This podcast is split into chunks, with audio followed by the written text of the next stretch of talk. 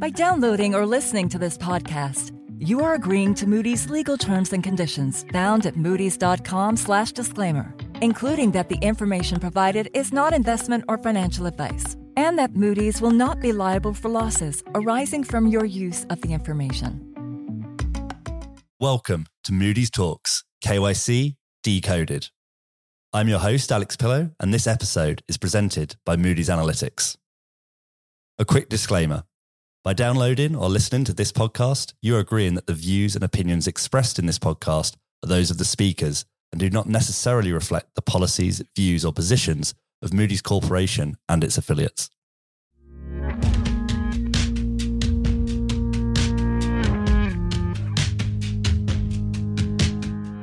Human trafficking is a human tragedy. It's an outrage against any decent people, said the late columnist Mark Shields. For those who aren't aware, the day of release of this podcast, the 11th of January, is Human Trafficking Awareness Day. Why is such a day needed, you might ask?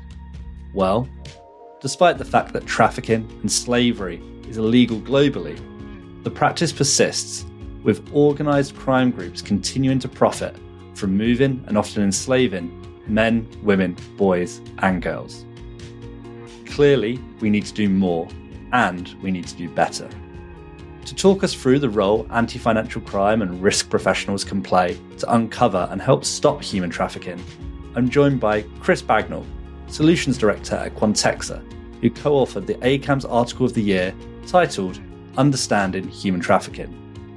I'm also joined by Karim Rajwani, formerly a head of AML and head of financial crime at major financial institutions, and now head of product at Sigma 360.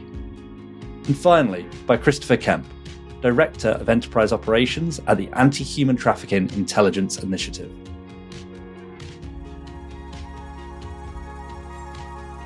So, Chris, Christopher, Karim, great to have you with us. How are you all? Great, thank you. Doing excellent. Thanks, Alex. Pleased to hear it. Pleased to hear it.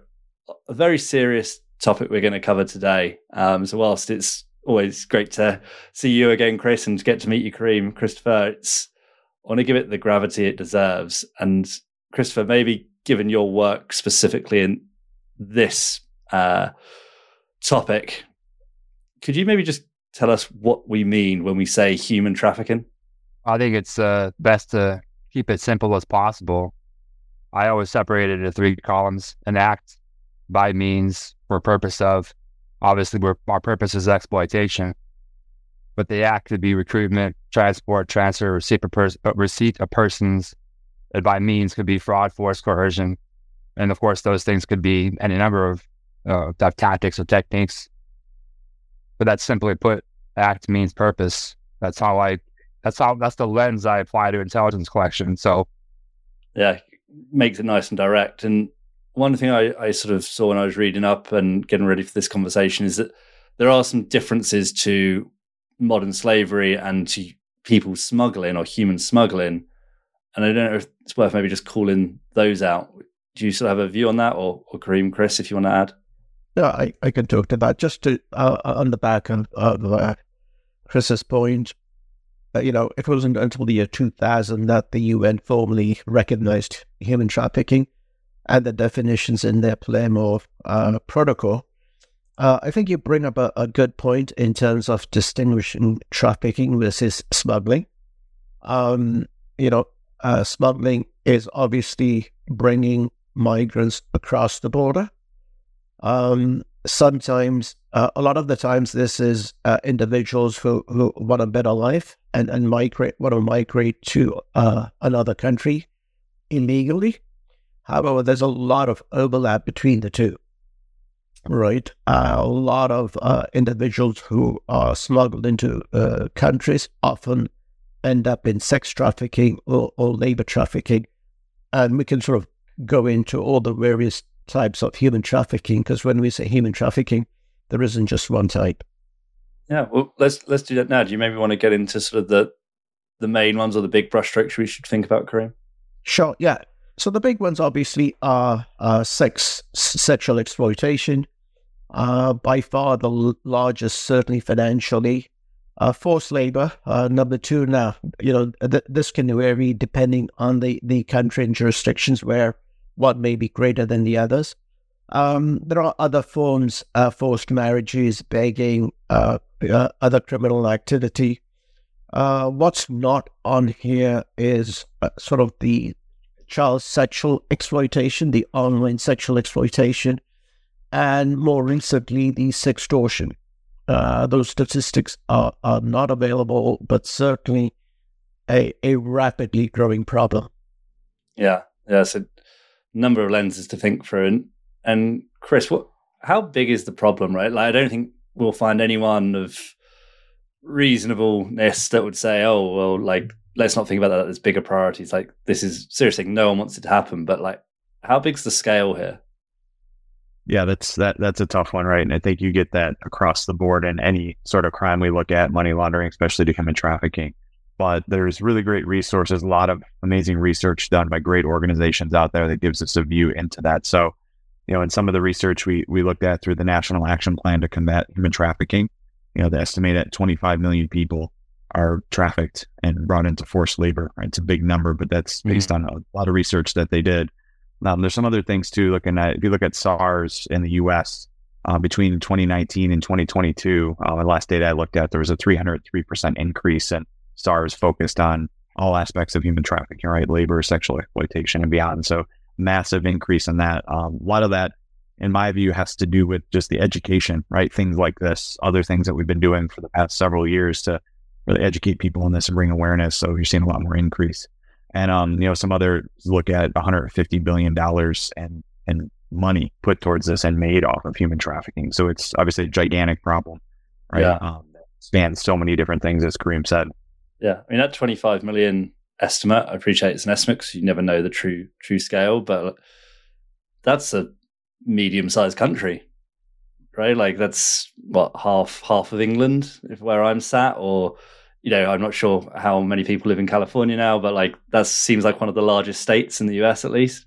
Um, if you think about it like that, that many people, it's kind yeah. of um, yeah, intense. Yeah, I was going to say that's just uh, the ones we we know of. Uh, uh, we don't know what we don't know, uh, and I, as I said, the sexual exploitation of children and the sextortion is not included in in those numbers. It's it's worth, I think, pointing out that this was a $32 billion industry in 2011, and now it's in excess of a $150 billion industry. You know, that makes it in the top five uh, uh, or so of, you know, criminal activities. Yeah, yeah. So not only is it a big problem, it's a growing problem with it sounds like significant momentum. I don't know how many industries have you know five x in the last twenty years. Some, I imagine, but not many. Yeah. I mean, when we're talking about big numbers and big problems, I think what I like to do is sort of start at a macro level. So, if we think at that macro level, like how could this be solved? You know, without getting into the specific casework or thing like that. What like what needs to happen and uh, yeah, I mean, Christopher, maybe if I come back to you, and then we can can work around the the group. Sure. I think the uh, the biggest aid or solution that we could bring to the table is a, a cultural redefinition of the value of life. I think we've been segmented, divided, separated by a number of different uh, facsimiles over the over the course of the last 75, 100 years that has depreciated the value of life. We don't pay attention enough. We're too caught up in our electronics, our entertainment, our Hollywood, our movies, our technology. So we don't uh, we don't look left and right enough. Really look left and right and look at the person next to us and say that's another human being. And they have value, and that's allowed, you know, us as a species to allow something of this type to exist and not only exist but grow. Okay, so there's that awareness and that cultural piece of everyone, no matter what they're just as a, a member of the species, as you say, uh, Christopher, sort of need to be able to recognize. I suppose that's why we have this Human Trafficking Awareness Day to try and get some of that uh, going in the general public consciousness. What about the sort of government, governmental and and private sector level? Uh, Karim, any views from you? You've had a number of different roles that maybe are adjacent to this, and I know you do some great work with ATII. Um, any other big bits that would macro level help change change this problem or challenge this problem? Yeah, I mean, this is a hundred and fifty billion dollar industry, as as I said. So these people are in it for the money, right? I think what what, what uh, Chris says it is critical. That there needs to be a, a cultural shift in this. Um, this is a sort of for money, uh, and it's organized crime. Uh, I think based on the UN report, uh, some 57% were through some sort of business uh, by organized crime, and another 18% through fear and violence against by organized crime. Um, and so, if it's a financial problem, we need to devote re- resources to tackling that. You know, that's not just financial institutions, it's making sure law enforcement have the resources to tackle this, uh, the prosecutor's offices, and more importantly, uh, the the sentencing guidelines in some countries it's phenomenal, but in in many countries, a lot of countries, you walk away with a two, three, five year sentence. Um, and you know, on average, an individual can make, you know, three million dollars a year. Well, you know, if you're going to serve two or three years, that that's not a bad return on invest investment if you look at the the reporting rates, incredibly uh, poor, getting better, but incredibly poor. The uh, identification rates, the number of SARS compared to the size of the problems, insignificant. The number of prosecutions, even less. Uh, and then to top it all up, uh, you know, the victim is re-victimized in court, and then the individual, frankly, gets a, a slap on, on, on the hand after all of that. So I think that whole business model needs to change to say it cannot be in any way, shape, or form profitable uh, for the perpetrators. Okay, so we've got the cultural and awareness piece. There's then the actual resource in both legally, judiciary, what's available in terms of templates and best practices for institutions, and then the actual, as you say, the the stick, right, the the punishment um, to try and deter we know that kind of no matter what the stick is, people will commit crime, but you can try to influence what type, perhaps by um, prioritizing which ones you're going to put people away for a long time on. Chris, anything you, you'd add? They they absolutely nailed both things. Chris and I have talked a lot about that piece of things. Um, you know, the personal aspect, who we are as humans, and and what do we need to do. And I, you know, personally, I've on that side of things, at least within the financial crimes community, for sure right? I've talked about how much things have increased, the the way we're paying attention to it. So many people I've talked to have asked the question, how do I do more? How do I participate, you know, and help fight this and, and notify law enforcement? So I feel like I'm seeing a lot more of that happening than I did, yeah. You know, going back 10 years ago in my career, right? Five years ago, um, which is really great to see again from the financial crimes community, right? It's, it's also how do we get that out into the rest of society and right, yeah. make them aware of those things. And I do my part as best I can, right, with my friends, family, people I know to share, you know, things if, you know, kids are getting on games or, you know, kids are out in the world, like what do we pay attention to? Or even as adults, like what do we pay attention to? So really trying to educate outside of just our group, which is going to pay attention to it. Um, you know, macro level two, when I think about my career in banking and you, you, think about the tools that we use within the financial sector, right? I, I can't speak too much to law enforcement. I know Chris can. Um, but I think about the macro part of that, the tools we have to identify this stuff, right? How do we, how do we within when we monitor banking, identify someone who's you know exploiting a child or smuggling you know someone over the border or trafficking, you know, sexual servitude, things like that. It's really difficult. I'll say I don't even remember really ever being able to identify much of anything in my banking. It was hard. It was yeah.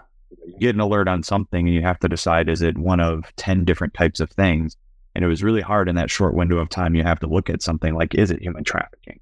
And so a lot of times we would just file the SAR and hope someone would figure it out. So, um, but I am seeing the technology get a lot better, right? I know Chris and I have talked a lot about that. Karim, the, the work he's done, it's it's advancing, it's getting better, and on macro level, that's what we need to do. How do we bring like the, the data together, which we'll talk about? Yeah, well, organization produces. Yeah, we'll definitely come on come on to that. Let me um just ask you because I know we spoke in preparation for this, Chris, around you know what is already happening at the at the macro level. You talked about the UN, you talked about the US national priorities. Do you maybe just want to give a couple of lines on that, and then I you know I'd like to maybe move on to the next next section of this conversation. Yeah, I can I can speak to the priorities. I know uh, Karim has a view on the on the UN, but just go into that. So that was that was obviously great to see from a financial crimes community that the AML Act of 2020 pushed out um, eight different priorities, which you know one of them was human smuggling and human trafficking, and puts an onus on you know the financial sector to do more and prove that they're doing more. And so I've seen a lot of great response to that from the community. Like I just mentioned earlier, seeing more banks asking, "How can I do more?" And it's not just because I have a regulatory requirement, but it's because okay, now I have almost that as a backdrop to help me go back to my board or my, you know, the people to make the decisions on budgetary reasons to give me the tools I need to succeed. Right? Yeah, yeah. And so um, I think that was a huge benefit for the people I've talked to when that came out. And just again, it's showing our government is putting this up high and large um, on their agenda as something to focus on. I don't know if Karim on the UN side, of you have anything to add on. Well, I mean, certainly, uh, you know, I've attended uh, a number of UN sessions. There is clearly a big focus uh, on it. Um, but I think it's got to be backed up by by action. Uh, you know, and as I said, the number of SARS compared to the size of the problem, complete mismatch. Uh, so you know, um, either the the stats are not being collated, uh, the stats are wrong, or there isn't a sufficient suspicious activity being reported. But it's it's bigger than that, right? The uh, Chris and I have done a t- ton of work on the massage parlor there are hundreds, if not thousands, tens of thousands of massage parlors in, in say, the US. We know that they're, they're trafficking. You just need to go to sort of sites, you know, 10 girls being advertised uh, for a particular uh, massage parlor. Licensing is, you know, weak to non existent. Uh, there are in Canada, there's something called rub parlors, which are legal as long as you have a license, but becomes an excuse for, for you know, sex trafficking, the hotel industry, right? The the farming industry around uh, labor trafficking. So I think all the sectors, uh, unfortunately, uh, you know, uh, private industry res- responds to regulation, legislation, and penalties. And if that's what it takes, that's what it takes. Yeah. So we've got the UN prioritizing it, but as you said, Karim, you need action. The US government has made it a national priority within the AML Act. You say, Chris, but what you're saying, Karim, is that now needs to flow down. We need to see each industry take their own lens on this and create, whether it's framework or action plans or licensing arrangements, there needs to be something that actually you can touch and do something with rather than just a, a, a bullet point on a priority list. Yeah, I mean, if you look at uh, child sexual exploitation, which is sort of very much connected to this problem, you know, for the past decade, we've been talking about uh, the the social media companies taking responsibility uh, themselves, and frankly, nothing's happened. Uh, the UK finally, uh, with their their online safety bill, Australia uh, just in the past week, um, so basically putting the onus on the social media companies to do something about it, and if they don't, face the consequences. We are beginning to see class action lawsuits because if this is a financial uh, problem, then and in many ways it's going to be tackled with financial penalties, class action lawsuits, and regulation. The banking in- industry is is heavily regulated, uh, and unfortunately, we I think we we need more of that across other industries. We'll come back around to that point around you know, what tools and technologies data do those in different industries need in a little bit. But Christopher, I wanted to pivot back to yourself because you've worked on the government side and that intelligence gathering piece. What is the work of an intelligence analyst who's looking to spot human trafficking? What, what's that like? What, you know, where do you start? What what do you do? It depends on the the nature of the scope. If you're looking at the global issue at, at large, a macro mm. perspective, I you could start with missing persons. Yeah. There's a ton of data in the missing persons corridor. whether you're US based at NamUs or you're looking at larger scale projects like the Missing Migrants Project, or there's about half a dozen you know, private entities out there that collect data on missing persons. I've actually mapped quite a bit of that data in a geospatial environment.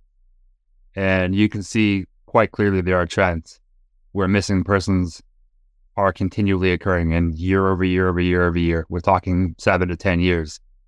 The mm. same places are having clusters of missing persons. Uh, if you're looking at a crime against persons, which human trafficking is, there's going to be people involved. Yeah. If you're trying to hide or cover your activity, people are going to be dealt with in order to continue operating. They're going to die. They're going to go missing. So all over Africa, there's trends. All over Southeast Asia, there's trends. All over the Middle East, there are trends. Even in Europe and the United Kingdom, there are trends missing persons. Yeah. In the U.S., there are trends for missing persons. I mean, there, there are some states where you're looking at between five and six thousand people in the span of three years. Okay. And when you once you've identified a trend, like if it goes down towards a specific case or whether it's a you know a massage parlor that Karim mentioned or a salon or, or one of you know a farm perhaps, like how do you start to unpick that as the analyst? Well, who's moving people? Again, it's going back to people. Who's mm-hmm. who is capable of moving people in that region? Say, for example, we look into Mexico. The answer to that question is easy: cartels they own that whole entire country, top to bottom. So if anything happens in, in Mexico, it's it's going to be one of those cartels behind it. And of course, the regional they, they're regionally controlling entities. So if you're looking at California, it's going to be the Sinaloa cartel. If you're looking farther east towards Texas or New Mexico or Arizona, that's going to be CJNG that's moving people. They're, they're going to be the source of people moving or narcotics moving or arms trafficking happening so they're going to be the, the head of that. So once you identify the organization, you identify keywords that link back to the organization. You can do that through mm-hmm. uh, keyword scraping from the surface web. So you look for, say, you, you're looking for the Sinaloa cartel. Well, the Sinaloa cartel in, in, in Spanish, which is where you're going to look for them in their native language, they communicate quite regularly in, in social media. They have profiles and accounts all over Facebook, Twitter, Instagram.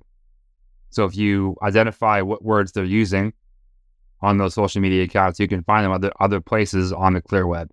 For example, Telegram. The Sinaloa cartel's got over a thousand Telegram channels, a thousand that they they use for regular communications for different corridors of their business. So not just trafficking human beings or trafficking narcotics, arms. How they've even been working with the terrorists uh, on on some occasions. So it, it's really understanding what is what is needed from an infrastructure standpoint to conduct an operation. If you're trafficking in human beings, what do you need? Well, you need a place to place for them to live. They need food, and then you need to have a uh, connection to your target audience or your customer base. So you have to advertise the services.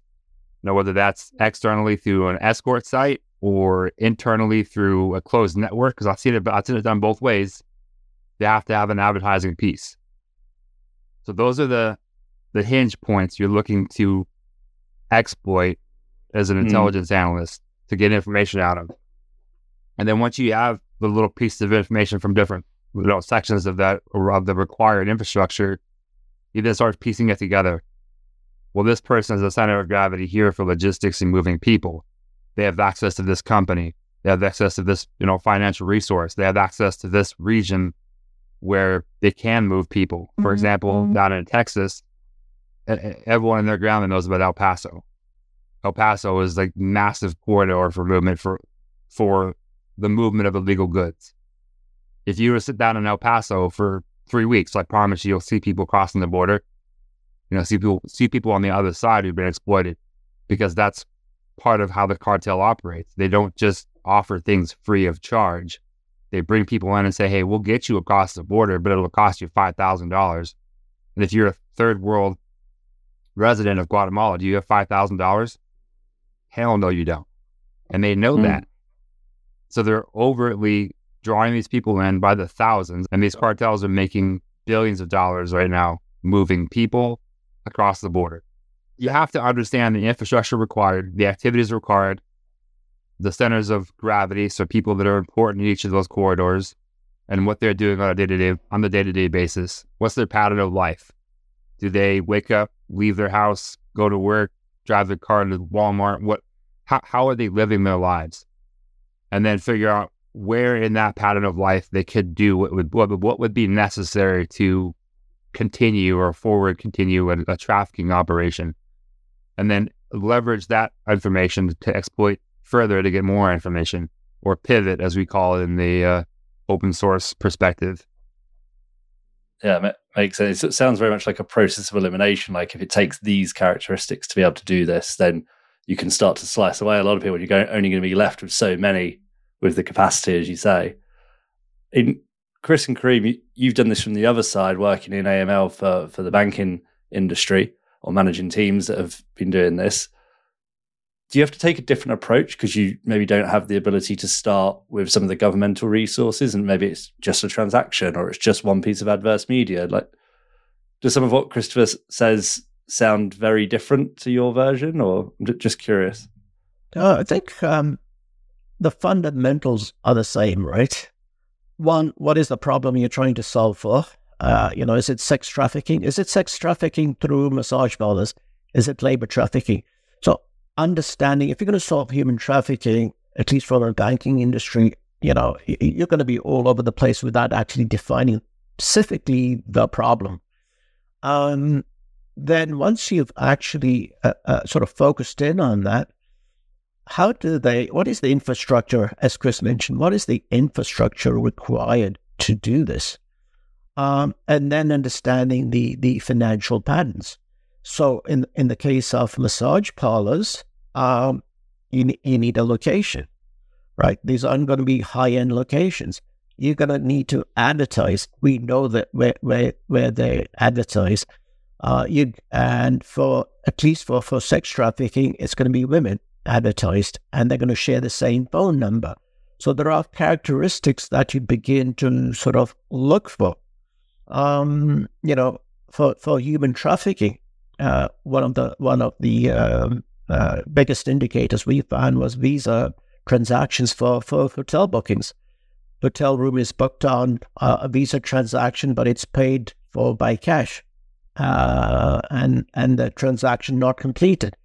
So understanding the problem and then beginning to look for financial patterns. Yeah. To just sort of support that. So those clues that would explain that behavior. And I'd say, you know, in terms of typologies and, and red flag flags, there are thousands. There is there's just no shortage of them. In fact, there mm. are there are so many. And you really need to sort of sit down and say which ones apply to you uh, to solve this specific problem. Uh, and some of that go, can only be done through through trial and error. But you've got to take that first step. Yeah, yeah, that makes sense. And Chris, you guys as a team pulled together a case study for an ACAMS session recently. When you when you pulled that together, you know, could you maybe just describe to me sort of what happened and how how did you start? And what, you know, did you start with a phone number? Did you start with a transaction? It's uh I obviously can't show it on a on an audio only recording, but um yeah, I'd love to understand how you pulled that graph together. Yeah, I think Chris and Christopher and I can hit on that. But if you don't mind, I'll just add one quick point. Yeah, please. Last conversation from a banking point of view, and I Karim hit it right on the end with regards to understanding your risk. That's an area throughout my career in doing risk assessments, right? Trying to understand what is the risk of my organization um, I'm generalizing here because it wasn't a true across the board, but for so many years we did these high end, high level risk assessments to almost check a box um, to say we did it versus really getting down to the nitty gritty of what is the risk of my institution based on my region. So if I'm a Texas based bank, am I really diving into the human trafficking risk that I have in a very deep and meaningful way versus like, hey, I've checked the box and done a risk assessment? Um, that has been changing. Um, I'm starting to see a lot more typology focused risk assessments, right? Where someone's saying, okay, I am in this region, I'm in El Paso, or I'm down this area where there's human smuggling happening. I really need to spend three, four months understanding what that risk is and what are the things I need to do to detect it and get actionable information to law enforcement. Um, that's been changing the AML priorities, and that um, focus on human trafficking has also helped prioritize that. I've seen some really great risk assessments the past couple years where institutions have done that. Um, that needs to continue happening more. Once we do that, that's where the things that Chris talked about. Every time he talks about the work he does and these intelligence analysts do, I'm like, I wish I had three months to do what you just did, right, to help law enforcement. But a lot of times it's just an alert and I just file something and then law enforcement figures it out, unfortunately. But I think that last piece Karim hit on is, is really important. Um, as to the case, so this was, I, I, still get goosebumps and hair stands up when we put this together and, and talking with Chris about a case that we selected for this. It was work that, and Chris will speak to this too, but um, it was work that they had done, right? They went through exactly what you just talked about, where they were able to pull together all this disparate data based off of a, correct me if I'm wrong, Chris, an email. Um, was almost like the catalyst of this within a corporate record document. You know, there was an article that came out for our massage parlor that was rated by the FBI that led to some really, really awesome work that he and his team had did. And so, in taking all of their data that they had collected over this long period of time, we're able to use the technology you know we have in Quantexa to really resolve that data, piece together the picture, and really show this network that jumped out in front of everybody based on ATII's data, corporate record data, watch list data, negative news, where it was just all pulled together. And you saw this view that it just blew my mind, right? Um, you, you, can't throw the image up, but there's definitely a webinar out there where you can see the image um, and it's really neat. We'll put in the link notes. But um, Chris, do you want to? I don't want to take your thunder because this was this was your case, you know, combined with the work that we do. But if you want to share a little bit more on that that case, it's it's a great one. Sure.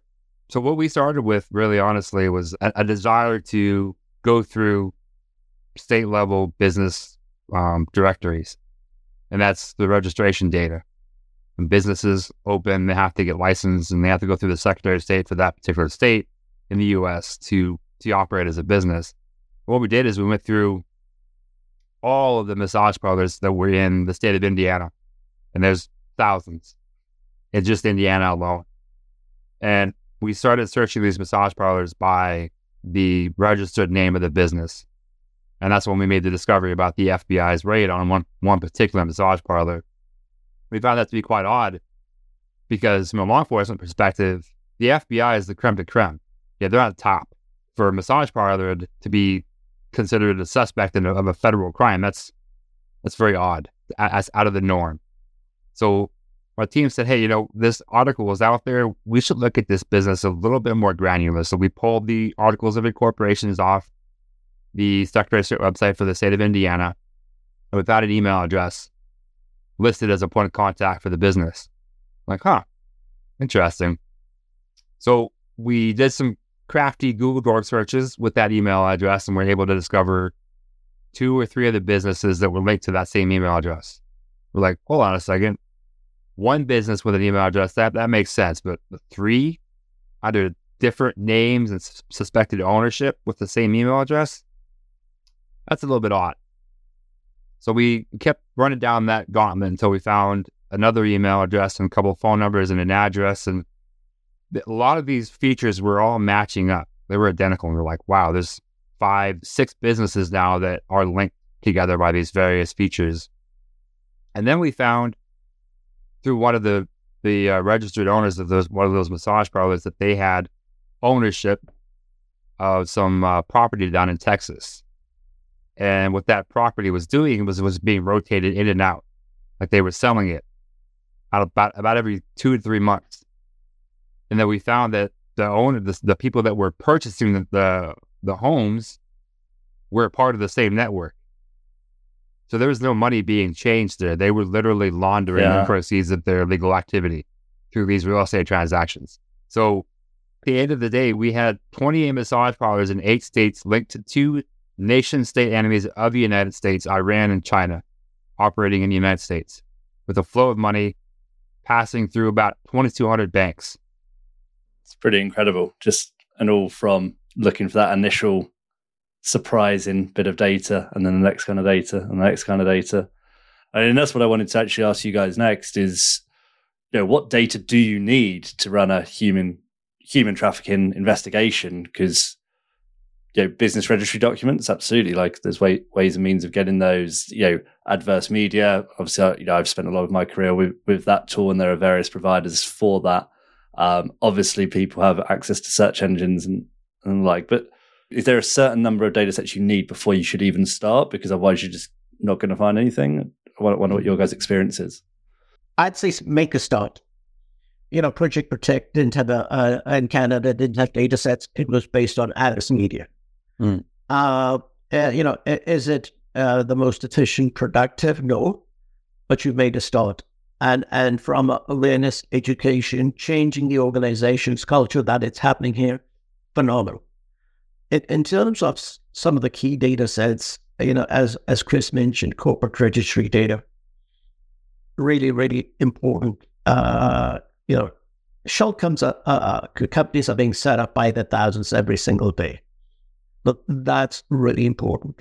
Now, you could try to get some of the other data, scraping data through sort of six ad websites. The ATII uh, data set does all of that uh, for you. Uh, you know, if you put that together with corporate registry data, immediately, uh, and then overlay financial transactions on that. And we don't have the time, but I've got real life cases using ATII data, corporate registry data, hmm. and overlaying financial transactions, uh, as mentioned in the the example. Really, and I, am I'm specifically talking sort of sex trafficking right? Uh, so, you know, those are a couple of the key sort of data sets, adverse media data sets. That could be a trigger point to say, where do I focus my, my uh, investigation, right? That can be a good sort of trigger point to start there. Yeah. Yeah. And then the property that you mentioned as well, it was key to the case you just described, Christopher, whether that comes from media or other other means, who owns what seems to be, you know, obviously a big unlock in that case at least. Mm-hmm. Of the, I'll add to one of the things, and of many things that drew me into, excuse me, wanting to work with ATII and, and getting to know them over the past couple of years is, you know, asking that question on data, right? You know, looking out and do we have consistent sources of data? Can we get this human trafficking data? Yes, some of it is in corporate registry documents.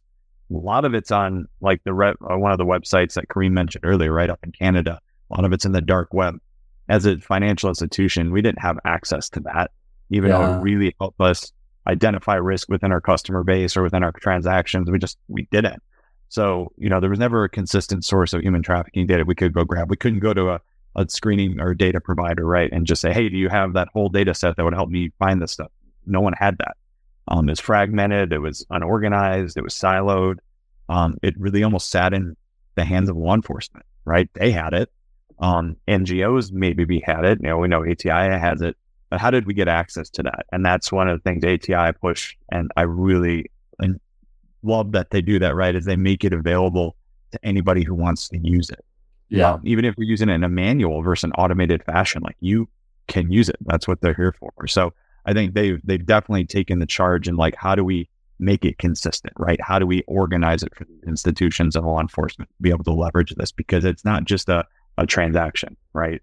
It's yeah, all that you know, what I would say is, uh, you know, at least from uh, an anti-money laundering perspective, you know, our, our systems are designed to catch patterns, but they're focused on, you know, generally focused on large amounts or, or uh, amounts moving frequently.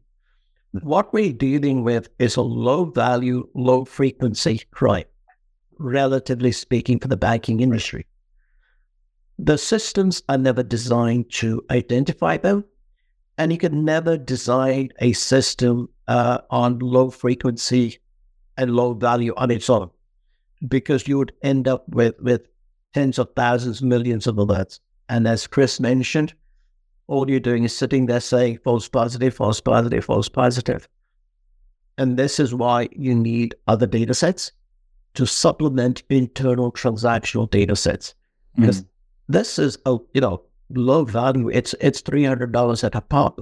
You know, it's ninety dollars at a pop at, at, at a massage parlor. Really small amounts. Yeah, we had to agree on that point. We had uh, in a past life, we had a pretty large prepaid card payroll business. We saw a lot of sex trafficking through that. Like, and it was ten dollars on the card $20, cash deposits of $40.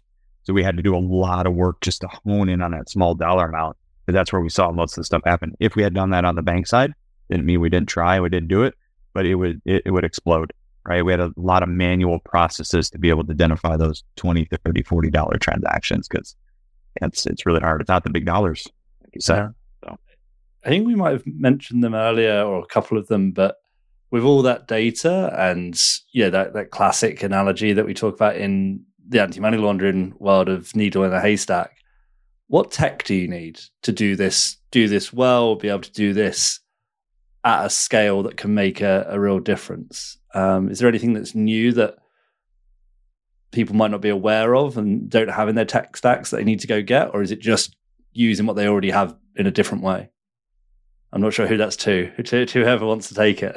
well, I'll, I'll answer from a banking industry. I think your traditional transaction monitoring solutions are not it, uh, and it's not picking on on any vendor. Uh, I think it's got to be sort of an analytics, advanced analytics, and entity resolution problem here, uh, which requires different uh, technology.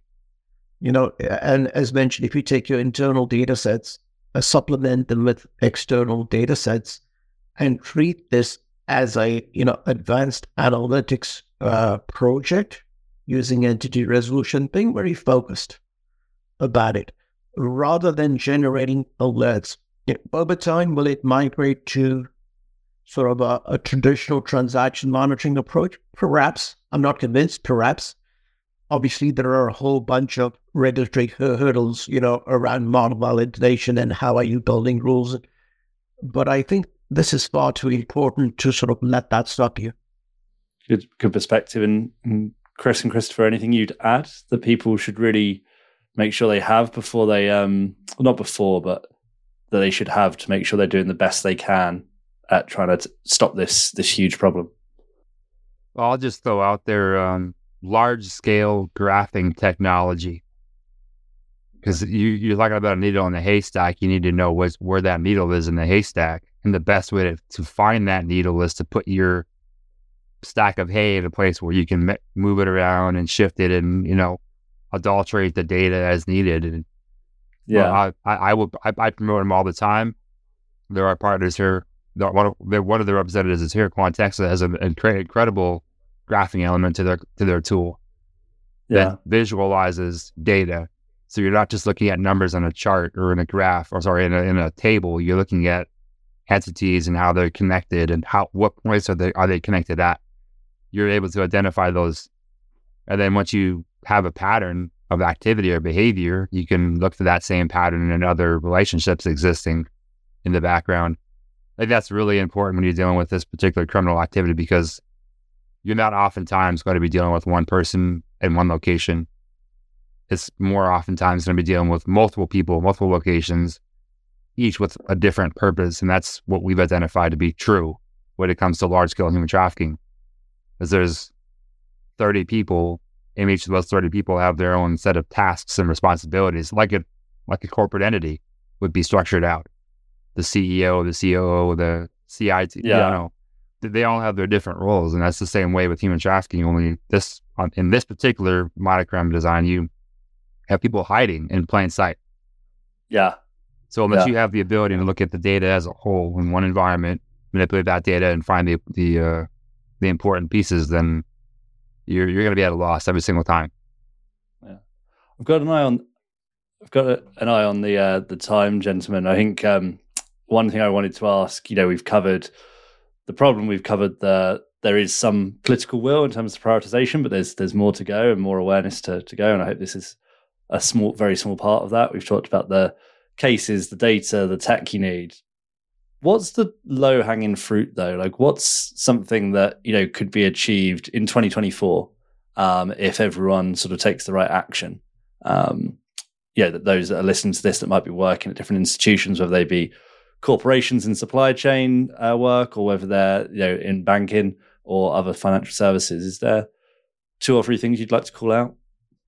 To take the step, right? Uh, in, in Canada, we started with adverse media searches, looking at the individual that's been charged, convicted, uh, looking at their transactions. No cost, quick, very zero. Typologies, understanding typologies, it's free. That data is available free of charge. Training is free of charge. ATII, ACAMS, uh, uh, the training for, for your staff, for your investigators is, is free. Data sets like the ATII data set, you know, that are, uh, compared to what an institution spends, uh, uh, you know, on an AML program, it's nothing. It's pocket change. These are simple data sets, right? Uh, and you could make a start in, in 20 within within 30 days, within 60 days, you could be up and running, you know, integrating that that data. So, you know, I think there's a lot of uh, quick, low hanging fruits, at least from a financial services uh, perspective. I'd say that the top one that's easy for me is connect with NGOs. I think Karim hit on this a little bit too, but reach out. There's plenty of them, right? There's obviously ATII is here today. There's Polaris. There's the Noble.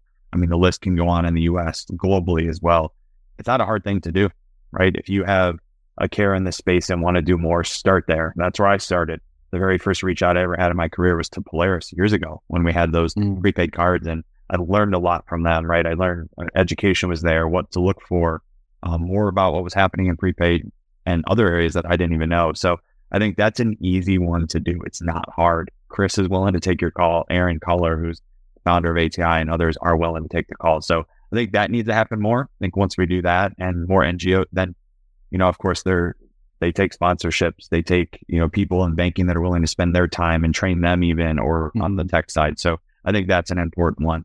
Um, I think one more that really sticks out to me is, um, you know, engaging with the technology provider in a meaningful way. You know, pressure them. There's a lot of, you know, entity companies out there that do care about this, but what, ask them what they're doing. What are you doing to help me solve this problem more? That's an easy question to ask. Learn that. And if they're not willing to go above and beyond or it's not on a roadmap, then maybe that's not the right path for you. That's that's a longer term question, right? Yeah, yeah. Away from that. You know, ask that question. But to link it back to the priorities, right? particularly in the US, if the government said, "Here's the eight priorities," you should be asking your every vendor those eight that question eight times, essentially. And uh, Christopher, anything you'd like to add in terms of low hanging fruit? And then I'll, we'll just finish off with some recommended resources. Yeah, no, absolutely, Alex. And uh, as a representative for an NGO, my recommendations are simple and they're to the public. Be aware as a consumer. You, there's ways out there to determine who you're doing business with because you never know who you're facilitating. That's very easy to do. Simple. Yeah. Five seconds before you purchase something from the store. Who, who owns the store? Where's this money going to? Are they behaving correctly? Are they behaving responsibly? Or on the larger scale, you shop online every day. We all have whatever various apps out there to buy stuff on. What what are those companies doing? What are they about? Because you have to remember that where our money goes, supporting something, whether it's a growing, developing economy or good things or bad things, it's supporting something. And that's a really simple, really simple low hanging fruit that everyone can do. I don't care where you're at, where you're, what industry you're in, you all can do that. And imagine if the world, the state tomorrow decided to make responsible decisions and put our money in the pockets and hands of good people, how many bad people would suffer and how many operations would shut down because they simply couldn't operate anymore. Yeah. As Karim said, it's a profit driven enterprise. Well, so we, you know, hopefully people that have listened to this feel a bit more aware, given it's the that's you know the day of awareness today. But um, I'm sure there are people who go, I want to know more. I want to see that visual that we referenced earlier, and I want to make sure they have somewhere to go. So I think without doubt, we've c- come to it many times. The ATII website data set. Chris will put your you know LinkedIn or, or what email or whatever you want up um, in the show notes so people can find that. And then Chris, I know you wrote the or co-wrote, co-authored the article of the year for ACAMS, so we can link that. But is there anything else you guys would like to point to? I think you mentioned there was a webinar, um, and I'm sure there, might, there may well be other resources as well. Yeah, um, there's the uh, uh, you know the the webinar. The ACAMS training is free. Uh, Chris mentioned Polaris. The UN uh, publishes uh, uh, reports on this topic. Um, the International Labor Trafficking Organization publishes uh, reports on it. Um, and there are typologies on this. ATII has them. If you just Google uh, typologies on this, there are there are so many typologies out there that you can make a start with. Great. Well, what we'll actually do is we'll grab the specific link to that part of the website, uh, Christopher, from you afterwards, and that way people we're going to even save them a click, so they've got no excuse. Um, but yeah, I'll just thank all of you for your time, you know, and the work you've already done on this and the work you continue to do. Hopefully, everyone feels a little bit inspired to do their bit and, at the very least, take on some of the low hanging fruit items we we just talked about. Make a start. I think that's the key message from our guests today.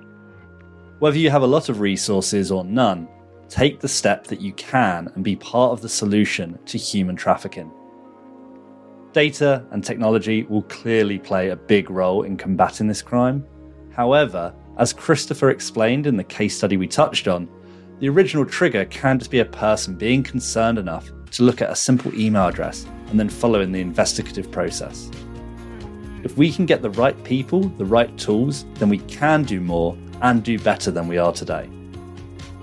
Thanks to Christopher, Chris, and Karim for coming on, to you for listening, and as always, to producers Caroline Waters, Lexi Fox Mills, and Mark Rundle.